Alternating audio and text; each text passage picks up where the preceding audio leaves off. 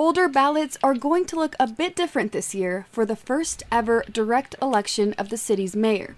If you're unfamiliar with ranked choice voting, also known as instant runoff voting, we have a couple of guests in the studio to break down the process. Celeste Landry has been a member of the Boulder County League of Women Voters for over two decades and is a founding member of their voting methods team. Molly Fitzpatrick is the Boulder County Clerk and Recorder. She oversees three divisions elections, motor vehicle, and recording. Good morning to you both. Good morning. Good morning. Celeste, since voting methods is your area of expertise, let's start with you. What's the short and sweet summary of what ranked choice voting is and how it works? Great question. So, first of all, I should say that the League of Women Voters avoids using the term ranked choice voting when we're talking about a specific type of voting method in that category. It's a category of voting methods. And so the one that we're using in Boulder is instant runoff voting. In fact, Boulder used a different type of of ranked choice voting for 30 years from 1917 to 1947. So the way it works for instant runoff voting is the voters will rank candidates on their ballot. Number one is a first choice. And then if you have a second choice, you get to say it, which is great because you don't get to in other elections, right? In regular plurality elections. So you rank your choices, and then the county clerk will count only the first choices. And if somebody gets a majority in the first round, the winner is declared. It's just like our regular plurality voting. But if nobody gets a majority, then we go to the instant runoff. And what happens is the lowest vote getters is eliminated, and anybody who voted for that person has their second choice counted on the ballot. And you keep going round by round until somebody has over half of the votes still being counted. So um, if somebody didn't put a second choice, then uh, their and their first choice was eliminated, then their ballot won't be counted in the final tally. So it's not necessarily a majority, but it's so much better than what we have now. It's a little harder, but it's great that people can say more on their ballot. We are very excited about trying a better voting method. And how common is this kind of voting in municipal elections? So, instant runoff voting has been around for uh, about two decades in the United States. Um, as I said before, there was this movement with a different kind of RCV, and Boulder was the second uh, city in the nation to adopt the proportional type of RCV. And our league is actually kind of interested in having the city investigate doing that again. Um, it's it's you know, the Bay Area uses instant runoff voting. New York City uses it. Maine uses it for some of their state primary elections and their for their federal elections. Alaska uses it in a general election.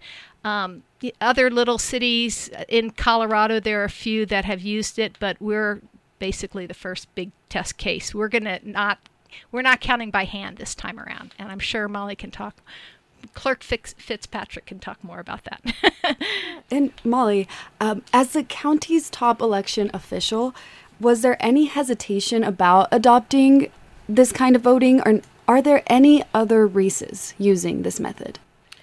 So traditionally, the city council has elected the mayor amongst themselves. And in 2020, there was a ballot question that went to voters asking, do we now want to elect the mayor amongst voters? And do we want to elect the mayor using ranked choice voting and over 78% of voters in the city of boulder said yes let's move towards that model and so since that time we have been working to implement this election change. And so we worked at the state legislature to pass a bill that requires the Secretary of State to come up with guidelines and rules on how we can govern, on how we should govern um, and implement ranked choice voting. And so that's what we've been working towards in really, we followed the direction of the voters when they said, let's use this method of voting. And so that's what we've been working towards since 2020, and we are ready to go this fall.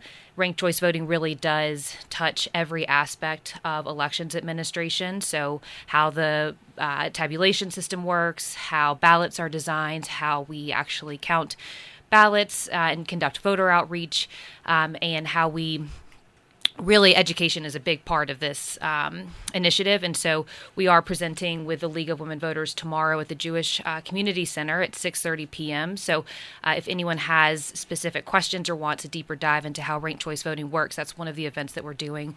We also invite anyone that has questions to reach out to our office on how we're implementing this change.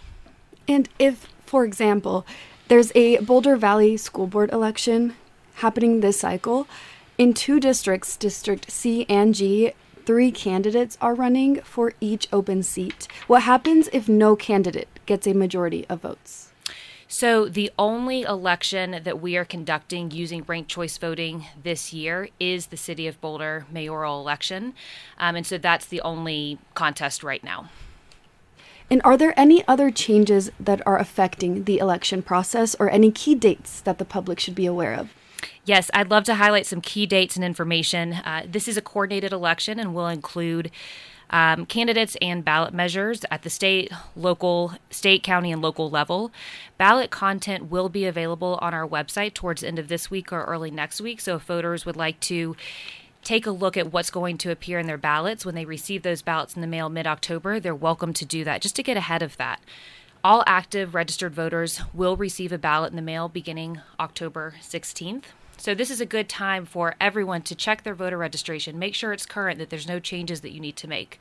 If you do need to make a change, it's very easy. You can go to govotecolorado.gov, and that will ensure those changes are made and that you get that ballot in mid October. That being said, uh, there is no voter registration deadline in Colorado. Voters may register to vote up to and including Election Day. So voters can come to our office or go to a vote center to register to vote and actually vote anytime through Election Day, which is Tuesday, November 7th. Um, and as mentioned, the League of Women Voters of Boulder County is teaming up with the county clerks of both Boulder County and the City of Boulder to answer questions voters may have about the upcoming election. The in-person event will take place tomorrow, September 19th, from 6:30 to 8 p.m. at the Jewish Community Center. Celeste, is there anything you'd like listeners to know about the event? We're very excited to be partnering with both the city and the county clerk, and this is a great opportunity for everybody to come and get the experts to answer your questions and to have a community discussion.